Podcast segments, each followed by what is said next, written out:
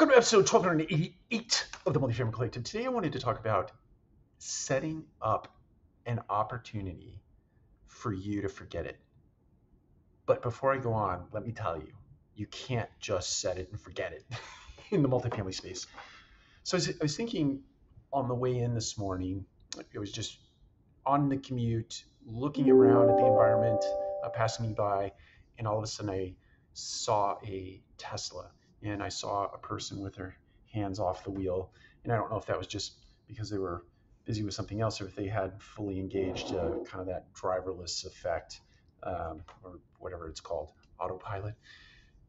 And it, it made me think about the property management industry as it relates to teaching, training, mentoring, and coaching. And looking at the other side of that equation where you are the person who is being mentored or coached.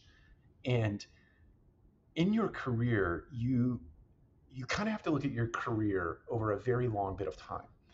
And you can't just go to school and get a set of skills and a subset of skills and then learn the business itself and put those skills to work in the business and then just set it and forget it and think that you're going to just realize gains over time, meaning uh, bigger areas of responsibility or otherwise known as promotion. You can't just set it and forget it you have to constantly and consistently train yourself up, train yourself out of the position that you're in today because you train yourself into the position that you're ready for in the future. And you can't just take your hands off the wheel. You have to be in it and you have to be defining it and you have to be setting goals around it ongoing all the time. You have to take control of your trajectory in any career that you're in you can't just sit back and wait for someone to do it for you. There, there is an old school, uh, or let's say it's a different way of thinking about the work world. And this was really applicable, let's say 25, 30 years ago. You could go to work and you could work really hard and you could produce really good results.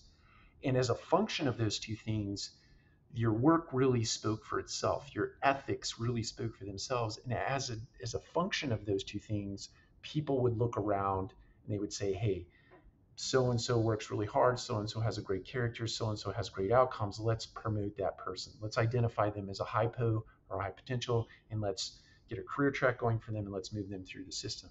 That doesn't exist anymore. I'm not going to say it doesn't exist anymore, but it's not as prevalent today in today's workforce as it was back then. Today, you really have to promote yourself in a way that is not so much relying on the person that you work for and with to identify and recognize and move you through a system. You have to go out and reskill and upskill and constantly be training yourself and teaching yourself using outside resources or resources that are internal to your business and raising your hand for those opportunities that might be presenting themselves.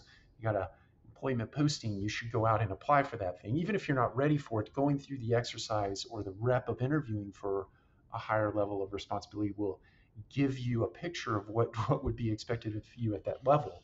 Or the rep of the interview process gives you a, a bit of a skill set in and of itself. So, my encouragement to you today is this it's not hands free. This is work is not like it's not like a Tesla.